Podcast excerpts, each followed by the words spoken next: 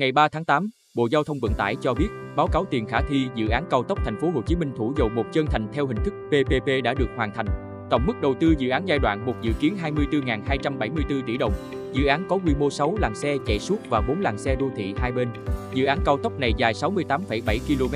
gồm hai đoạn, đoạn nối cao tốc có điểm đầu tại nút giao Gò Dưa, vành đai 2 thành phố Hồ Chí Minh, điểm cuối tại nút giao An Phú, vành đai 3 thành phố Hồ Chí Minh và đoạn cao tốc có điểm đầu tại nút giao An Phú, điểm cuối tại điểm giao quốc lộ 14 tại huyện Chân Thành, Bình Phước.